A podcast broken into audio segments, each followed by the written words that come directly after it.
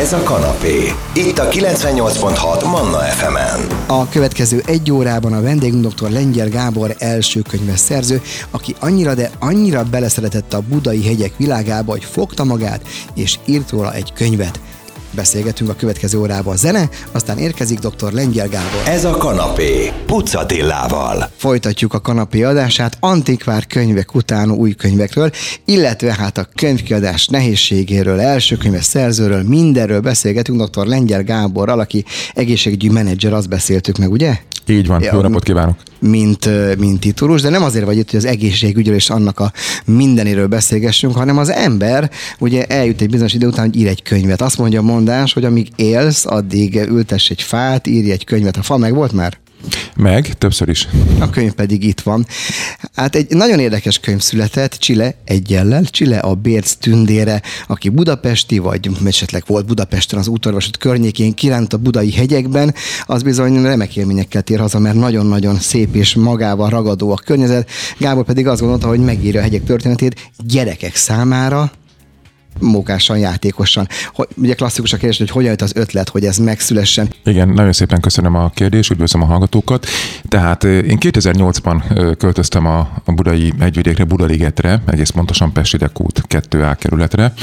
A nagyobb gyermekem akkor volt egy éves, a kisebb gyermekem egy évvel később született. Ott nőttek föl gyakorlatilag a budai hegyekben, a budai erdőkben, és ö, amikor elkezdtünk először ismerkedni a környezettel, én teljesen el voltam májulva azoktól a romantikus nevektől, amelyek csak arra a kerület része jellemzőek. Mondasz egy kettőt? tündérszikla, ördögárok, uh-huh. vörös pocsolyás hát, gercse, Mint egy mesevilág, nem? Mint abszolút, mint mesevilág. egy, mint egy mesevilág, és én kerestem ezeknek a történetét, és rájöttem, hogy, hogy nem található jelen pillanatban olyan könyv, amely a budai hegyek történetét, legendáit, meséit összefoglalná. Ezek után pedig, és bocsánat a helyesbítésért, nem úttörő, hanem gyermekvasútnak hívják, ö, 90 óta. Ez így van. Csak hát én, én sem vagyok már mai gyerek, már megmaradt. Igen, igen, maradt. igen.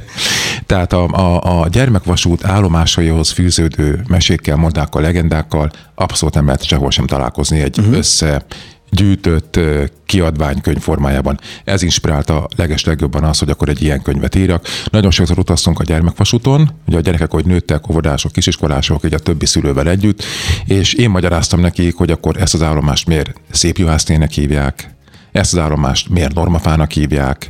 A Széchenyi hegyről mondjuk mindenki tudta, hogy kiről kapta a nevét, tehát talán ez az egyetlen egy volt, amiről lehetett tudni, de összes többinél nem tudták az emberek, és ekkor döntöttem úgy, hogy ezt a könyvet akkor megírom.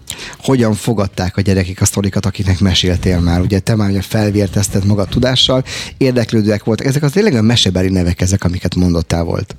Rendkívül pozitív volt a fogadtatásom a gyerekek részéről, ugyanakkor én meg egyfajta missziónak is tekintem ezt a dolgot. Sajnos a mai világunkban, ugye a, anélkül, hogy bántani bárkit is, az amerikai kultúra azért rendkívül módon teret hódít. Tehát úgy szoktam fogalmazni, hogy örülök annak, hogy a könyvem az kicsit így bekerült a, a Star Wars, Harry Potter és a Bosszúállók című Bermuda háromszögbe, amiből a legtöbb gyerek beleesik, uh-huh. és egy picit azért ugye, hogy a magyar történelme, a magyar kultúrával is tudunk foglalkozni mesekönyvek formájába, és nagyon fontosnak tartom, hogy a mai gyerekek minél jobban ismerjék meg ezeket a tradíciókat, úgymond, ne csak az előbb általán felsorolt hármas egységben gondolkozzanak. Ez hány éves gyerekeknek szól ez a könyv? Igazából felnőtteknek is érdekes lehet, hiszen mi sem vagyunk azért teljesen képbe minden név eredetével. Kisiskolásoktól, ahogy mondtad, egészen tényleg felnőtt korig, mert eh, szerepel benne Hunyadi János, Mátyás király, Széchenyi, Petőfit is belecsempésztem. Ö, 1848. március 14-én ennek a, a hajnalán, az utolsó fejezetbe, de szerepelnek benne olyan kevésbé ismert történelmi szereplők is, mint például Döbrentei Gábor, akinek a mai neveket köszönhetjük. Uh-huh. Szerepel benne Klein Rozália, nevezetű ö, művésznő, aki vagy valós személy volt, operaénekesnő volt, aki a, a norma felnevezést, akinek a norma felnevezést köszönhetjük például. Tehát, tehát valós történelmi személyek is szerepelnek benne, és nyilván kitalált személyek is szerepelnek benne. Na, innen folytatjuk, arra leszek kíváncsi a következő körben, hogy milyen gyűjtő munkát, milyen kutató munkát igényel, hogy egy ilyen könyv megszülessen, mert oké, hogy gyerekeknek írjuk, de hát akkor is az igazságnak kell benne lenni. Ez a 98 mondat Manna FM a kanapé, és most éppen Csile, a Bérc tündére című könyvről beszélgetünk. Ez a kanapé. Pucatillával. Folytatjuk a budai hegyekbe tett kirándulásunkat egy nagyon kedves könyv segítségével. Csile a Bérc tündére Igen, jól hallották, egy ellen mondtam, de Csillebérc amúgy két ellen írják, nem? Tehát az a, ugye nem úttörő, hanem gyermekvasút, tehát én 70-es vagyok, tehát nekem az még az, de a gyermekvasút egyik állomás a Csillebérc, ugye, ott kettővel. Ez miért van, hogy te egyel, ő meg kettővel, ott meg kettővel? Igen, eredetileg egyel írták, az előző mondataimban céloztam Döbrentei Gáborra, aki a 19. század közepén egy dűlőkeresztelőt tartott. Ami azt jelentette, hogy a budai egység addigi összes pontját, helységét különböző német nevekkel illették, és ő volt az, akinek köszönhetjük a legtöbb magyar elnevezést. És a Csillebérc, amelyet Dreihotter hívtak uh-huh. korábban, a budai hegyek tündéréről, Csilléről kapta a nevét. A Csille az egy régi magyar szó, ami tündért jelent. Utána ez a 20. században valamiért átment két L-be, a Csillébe. Teljes mértékben félrevezető, a budai hegyekből ugyanis soha nem bányáztak nem bányász. semmit. Uh-huh. Tehát a csillének, mint bányászati eszköznek semmi köze hozzá. Nem tudom, hogy a tudatos félreírás volt-e, nem akarok tényleg feltételezni semmi rosszat. Valószínűség inkább csak a, a, a, a tévedés lehetett az oka. Ez is kiderül a könyvből amúgy, vagy, vagy csak most így a kérdés miatt mondtad el, tehát benne így van, van, így van, így van, ez is, ez, is, ez is benne van, hogy Csille, ő a Bérc tündére, a budai hegyek tündére, aki vigyázza az arra kiránduló családokat, embereket. Egy, egy nagyon helyes formátumú, nem túl vastag könyvről van szó, tehát az embert beszívja akar együltő helyébe el tudja olvasni, a gyerek akkor mondjuk két napig, akár egy kirándulás előtt is. Na de milyen fajta gyűjtőmunkát, kutatómunkát igényelt, az hol kutakodtál, és mennyi ideig tartott? Ugye van egy dolog, hogy az ember persze kitalálja, megírom ezt a sztorit, de neki kell állni. Ez mennyi ideig tartott ez a nekiálltam, és elszült, megszületett a kézirat? Hát ez körülbelül egy olyan két éves munkát ölelt magába, a kutató munkát is, illetve az ír, írói munkát is beleértve. Bevallom őszintén, hogy a pandémia azért sokat segített az írói munkásságban, hogy az ember be volt zárva, és akkor tényleg ugye tudta egyrészt kutatni az interneten keresztül ugye, ennek az egésznek a történetét. A Wikipédiát itt meg kell dicsérnem, mert tényleg nagyon-nagyon sok értékes forrást mm. tartalmazott, de ezen kívül nyilván más forrásokból is lehetett tájékozódni. És a, magán a, a magában a budai hegyekben is nagyon sokan információ van, amit föl lehet kutatni, csak hát ugye túrázni kell, oda kell menni, el kell olvasni, Hol ezek kell ilyen találni. turistatáblákon vannak? Turistatáblákon nagyon sok turistaösvényünk van, sétálősvényünk van, azokon vannak kiírások. Időnként sajnos van, amelyik már eléggé elkopott, úgyhogy ilyenkor azért szoktam kérdezni a Pilisi erdőnek, hogy az egésznek a gazdája, hogy ezt nem ártan azért rendbe hozni. Aztán vagy van rá pénz, vagy, van, vagy nincs rá pénz. Általában ez utóbbi, nem? Sajnos általában ez, ez utóbbi, de a lényeg az, hogy nagyon sok információt lehet ott a helyszínen is, csak el kell menni, le kell fotózni, meg kell jegyezni, és föl kell tudni használni utána. Amikor először kerültél ebbe a kerületbe, akkor mi volt az első benyomásod az, hogy ez egy, ez egy totálisan más kerület, mint Budapest bármelyik kerülete. Ez egy hegyvidék, ez egy vidék a városban. Hogy érezted magad ott, amikor ugye 12 évet laktál is ott? Így van. Ö, teljesen jól lefetted ez, ez, az egészet, valóban ez egy vidék a városban, egy kisebb falunak is mondhatnám, amely falutól viszont 15 perc alatt ott van a Szélkámán tér, tehát ben vagy a, a, a város közepében. Sűrűben. Ben vagy a sűrűben. Ez egy hegyvidéki kertvárosi ö, kerület, ahol tényleg nagyon sokféle szórakozást megtalál az ember. Ö, vannak különböző sportpályák, focipályák, nemzetközi iskolák is települtek oda, ugye francia iskola, uh-huh. amerikai iskola egy kicsit távolabb, Nagykovácsiba. Tehát valóban Budapestnek az egy, egy ilyen zöld tüdejéről, zöld szívéről lehet beszélni, ahol, ahol jellemző az ottani lakosokra, hogy nem nagyon akarnak elköltözni, mindenki jól érzi ott magát, és akkor gyerekkorától öregkoráig ott marad, ott tölti az életét a kerületben. Én angyalföldi gyerek vagyok, és tizenéves korom vége felé sokat kerékpároztam Budapesten, fogtam a Sputnik nevű versenybringámat, és pont ebbe a kerületbe tekertem fel. Uh-huh. Volt egy ilyen vágyam, hogy egyszer itt hát ebből zugló lett. nem, de én még ott, megértem, csak most még jelenleg nincsen kedvem. Na, innen folytatjuk, ez egy őszinte műsor, ezt sokszor elmondom. Megnézzük, hogy mi van akkor, hogyha a szerző megszület, megszületett a keze által, a feje által a kézület, és akkor hogyan tovább, mert ez bizony nem mindig olyan könnyű. No, folytatjuk a kanapét hamarosan a zenék után. Ez a kanapé, Pucatillával. Folytatjuk a kanapé adását, a kanapé most kitelepülhet gondolatban a budai hegyekbe, ott kalandozunk Csile a Bérc tündére, igen, megint mondom egyellel, Csile a Bérc tündére című bájos mesekönyv formátum segítségével. Na, ott tartottunk, hogy ugye két év alatt, hál, hál az nem jó szó, de a pandémiának folyamányaként megszületett a kézirat, akkor az ember, aki, aki egy komoly egzisztenciát fölépített, van két gyermeke, az egészségügyben dolgozik, akkor bekopogtat kiadókhoz. Hogyan tovább? Hogyan lesz ebből könyv, és mennyire könnyű út ez? Abban a szerencsés helyzetben voltam, hogy szintén a kerületbe lakik két író barátom, akikkel együtt sportolunk, dr. Földvári Olát Csaba és dr. Kis Robert Rihárd, utóbbi turisztikai újságíróként is szerepel. Sokszor tehát, hallgatjuk sokszor... már egyéb rádióban is, igen. Így van, így van, így van. Mind a ketten vállalták, hogy segítenek, mind a ketten írtak is a könyvhöz, a Csaba az előszót, a Ricsi pedig az utószót írta meg. Kiadót viszont saját magam kerestem, és végül is az Adlibrum kiadó volt az, aki a kézirat elolvasása után azt mondta, hogy igen, őket érdekli, ők ezt szeretnék kiadni, és forgalmazni is fogják ezt a könyvet. Teljesen egyértelmű, hogy akkor, akkor őket választottam. A kiadás költségeiben nekem is be kell szállnom, illetve uh-huh. a grafikus hölgy, akit szintén a neten találtam, ő, az ő költségét is nekem kellett fizetnem.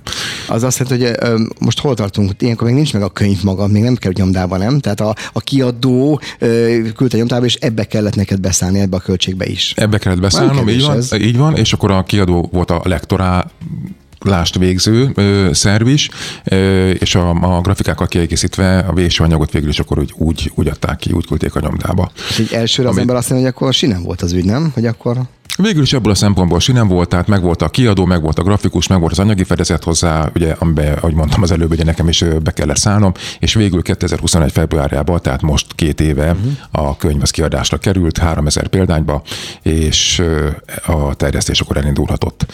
Itt értek engem azok az első, hogy is mondjam, pofonok a különböző terjesztők részéről, a, mind a Libri, mind pedig a Lira csupán rendelésre hajlandó a könyvet forgalmazni. Én meg voltam róla győződve, hogy ők kiteszik utána a polcokra, kiteszik esetleg a kirakatba, utána kiderült, hogy erről nincsen szó. Ő rendeli meg a kiadótól a könyvet, hogy neki ebből sem a témából, vagy ettől az írótól kell valami?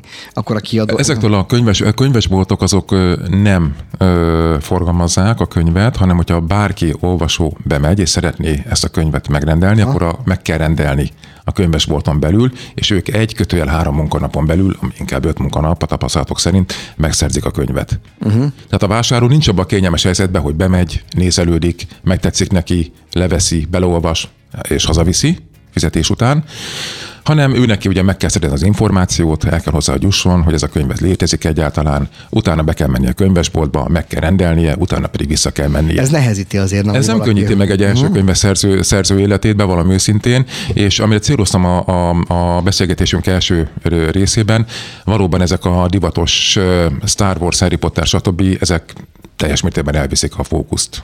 Akkor mi hiányzik, hogy miért nem, miért nem fektetnek ebbe a magyar szerzők, magyar tematikájú, most Budapest tematikájú könyvébe is. Tehát az üzletet nem látják benne, volt valami válasz, hogy miért nem karolják fel kvázi a könyvet, tehát miért nem tehetett ki oda? Égvilágon semmi ilyen típusú válasz nem volt, és ahogy mondtad, ezen én is gondolkodtam, és nagyon jó lenne, hogyha ezek a terjesztők a magyar szerzőket valamilyen módon promotálnák, valamilyen módon segítenék, és legalább egy polcot fenntartanának az első könyves szerzőknek. Uh-huh. Ez nem rossz ötlet különben. Hát hát ha, hát ha hallja valami kiadó, hogy első könyves szerzők polca, Igen. mert az ember azért, főleg, hogyha olvasó ember, azért mindig kíváncsi az újra, nem? Hogy, hogy így van, hallott így van. valamit. És azért legyünk őszintek, igen, így eljutni valahova, hogy persze most pont itt vagyok, akár még nagy előtt, bemegyek, meg nincs egy, három, öt munkanap, hát akkor nézek valami mást. Lehet, hogy valaki azt mondja, nem, és itt, itt a baj. Na erről beszélgetünk még, most már a könyvkiadás nehézségénél vagyunk, de ez egy őszinte műsor, és hát mi ezzel tudjuk segíteni dr. Lengyel Gábor első könyv szerző munkásságát, hogy beszélgetünk róla. Zene, aztán folytatjuk a kanapét. Ez a kanapé, Pucatillával. Folytatjuk a kalandozásunkat dr. Lengyel Gábor első könyves szerző segítségével. Ő az, aki megírta Csille a Bérc Tündére című könyvet, ami a budai hegyek történetéről mesél az ifjabb és hát akár a szülőkorú olvasóknak is. Ugye nem lehet nem észrevenni ráadásul, hogy nagy vonatőrült is vagyok, hogy a borítón például ott van a gyermekvasút. Gyerek vagy gyermekvasút? Gyermek. Gyermekvasút. Gyermek Na, nekem már az marad, amit már mondott, mondtam korábban a gyermekvasút. Nyilván én őket is megkerestem volna, hogy hát tessék, itt egy könyv, tegyük be a kasszába, sok helyet nem foglal el az ember, odáll a jegypulthoz, itt egy könyv, Jé, mi ez a könyv, akkor a, az éppen szolgáltat teljesítő kisdiák elmondja, hogy mi ez a könyv, odaadja, nem egy horrorár, konkrétárat nem mondhatok, de nem egy horroráru könyv, azt mondom, hogy szerintem hat gombóc fagyjára, ami ott van, nem? No, tehát kerested őket a, gyermekvasutat? Röviden Természetesen ők a legilletékesebbek, ők lettek volna legilletékesebbek ennek az egésznek a terjesztésében, Ha jól tudom, akkor évente 300 ezer turista fordul meg a, a, a, gyermekvasút, uh-huh. a gyermekvasúton. A Hűvösvölgy állomáson létezik egy múzeum, ami ugye bolttal is össze van kötve, ahol árulnak különböző dolgokat, amelyek a gyermekvasúttal. Az a múzeum shop, olyasmi. A múzeum shop, így van, így gyermekvas vannak összefüggésbe, és oda tökéletesen beillesztő lett volna ez a könyv. Sajnos tőlük is nemleges választ kaptam. De mi volt a nem mögött? Volt valami? A nem mögött ö, ö, olyan kifogások voltak, amelyeket én inkább így a vicc kategóriába uh-huh. sorolnék, hogy nem írtam benne a moszonyok műszaki ö, állapotáról, meg a műszaki paramétereiről. De ez nem arról szól, könyörgöm. Én mondtam, hogy ez nem arról, ez nem arról hát, szól, ez, ennek semmi köze hozzá, de, de ők csak olyanokat forgalmaznak, amelyek amelyek a műszaki paramétereket taglalják. Uh-huh. A másik kifogás az volt, hogy ők nem rendelték meg ezt a könyvet. Tehát mondom, hogyha a világon minden csak megrendelése készülnek, akkor nagyon sok soha az életben nem készült volna. De, de valamiért ők nagyon kevényen ellenálltak, és nem hajlandók ezt forgalmazni. Én nagyon örülnék annak, hogy ezt a műsort esetleg a már főnöksége, az ő főnökeik hallgatnák, hallanák, uh-huh. és esetleg valamilyen változást tudna beállni ebbe az attitűdbe. Nem szövetkezünk abban, és ebben partner leszek, hogy ugye ez hamarosan föl kell beszélgetésünk a Manna FM oldalára. Ezt a linket én elküldöm nekik ajánlás, hogy itt beszélgettünk veled, és hogy én szeretném tudni, hogy miért nem, mert tök adekvát lenne, hát de még picike biznisz is van benne nekik, nem gondolom. Hát Természetesen. Valamiféle jutalékot, jutalékot kapnak, van, kapnak belőle, de van. értem, hogy nem, neked most nem a pénz felől fúj, hanem, hanem egyszerűen azt szeretnéd, mint alkotó ember elérni, mert, mert belelátok a lelkedbe, hogy akkor vigyék a könyvet, ha már így megírtad, ennyi. Tehát és nyilván... azokhoz, és azokhoz jusson el, ugye valóban, hogy akik használják a gyermekvasutat, mert, mert ugye az ő állomásaikról van benne szó. Tehát gyakorlatilag elindulunk a hűvös pölgyből, térben és időben megyünk előrefelé, a Széchenyi hegy irányába, a hűvösvölgybe indul a jégkorszak, és elindulunk a reformkorszakba a Széchenyi hegyre. Uh-huh. És a közbelevő állomásokon, az oda tartozó meséken keresztül ismerjük meg a magyar történelmi egyes fejezeteit, amelyek a budai hegyekhez köthetőek. Na, legyen ez a mi közös ügyünk, ezt véghez, véghez fogjuk vinni. Ez a könyv az lezárult, van-e benned folytatás, vagy most akkor kedvet kaptál az íráshoz?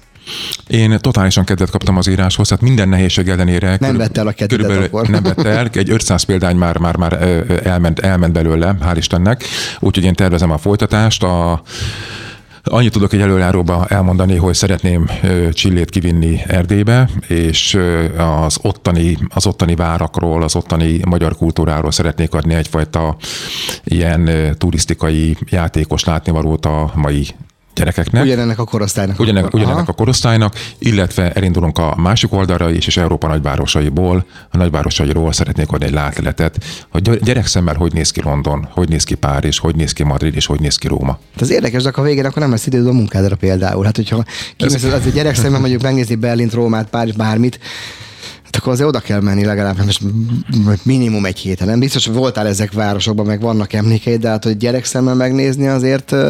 Például van egy könyv, az például németeknél jelent meg, én nagy németmániás vagyok, Berlinben sokat vagyok, hogy a fal történetét meséli el képregénybe uh-huh. gyerekeknek, uh-huh. hogy mi volt uh-huh. ez, a, ez, a, ez a elképesztő építő, ami ketté választott, nem csak a város, hanem egész Európát. Tehát vannak ilyenek, de hát az mondjuk a német gyerekeknek szól a igen, igen, igen, igen. De megmondom, hogy turista gyereknek akarod, hogyha elmennek, az jó, jó, jó, jó dolog. Ö, én mindig azt szoktam mondani, hogy Londonnak van a legjobb marketingje a világon, tehát magyarul nincs olyan ember, nincs olyan felnőtt, aki ne hallotta volna a Harry Potterről, Pán Péterről, a 101 kiskutyáról, Mary Poppinsról, Lenny McPhee-ről, tehát ezek, ezek mind-mind ugye Londonhoz, Angliához kötődnek. Aha. Tehát őnekik van a leg, legeslegjobb marketingük, és én úgy gondolom, hogy ezeknek a mesehősöknek a bemutatásával tudunk olyan londoni helyszíneket is megmutatni, ami érdekes lehet egy Londonba kiránduló magyar család számára is. Na, remek végszó, legyen így, hogyha ezek megjönnek, és még ez a műsor van, akkor az ajtó akkor neked nyitva áll, akkor erről is beszélgetünk. És a közös ügyünket nem felejtve, akkor viszont tényleg az lesz, hogy ezt a hanganyagot, ezt az adást én elküldöm akkor a megfelelő helyre, majd megnézegetem én a vasutas ismerősém közül, hogy kinek, kihez kell ezt elküldeni, és akkor egy picikét, egy picikét, remélem akkor Csillebért, Csillebért állomásra, akkor kocintunk egy fröccse, hogyha sikerül, hogy egyszer, egyszer csak oda bekerül, vagy akár a Hűvösvölgyi Múzeumsokban. Na, nagyon szépen köszönöm. Ettől függetlenül keressék ezt a könyvet, mert meg lehet találni. Ugye Csilla a Bérc tündére, legfeljebb be kell menni, és öt nap után készhez kerül. De ha minden jól megy, akkor egy kellemes gyermekvasutazás után pedig kézbe vehetik rögtön, ha ott veszik meg. Gábor, köszönöm szépen, sok sikert. Visszaengedünk téged a gyógyszeriparba, gyógyítsd a népet, mi pedig megyünk tovább. Nagyon szépen köszönöm. Minden jót, hello. Köszönöm, sziasztok. Kanapé. Itt a 98.6 Manna FM-en. Hamarosan folytatjuk.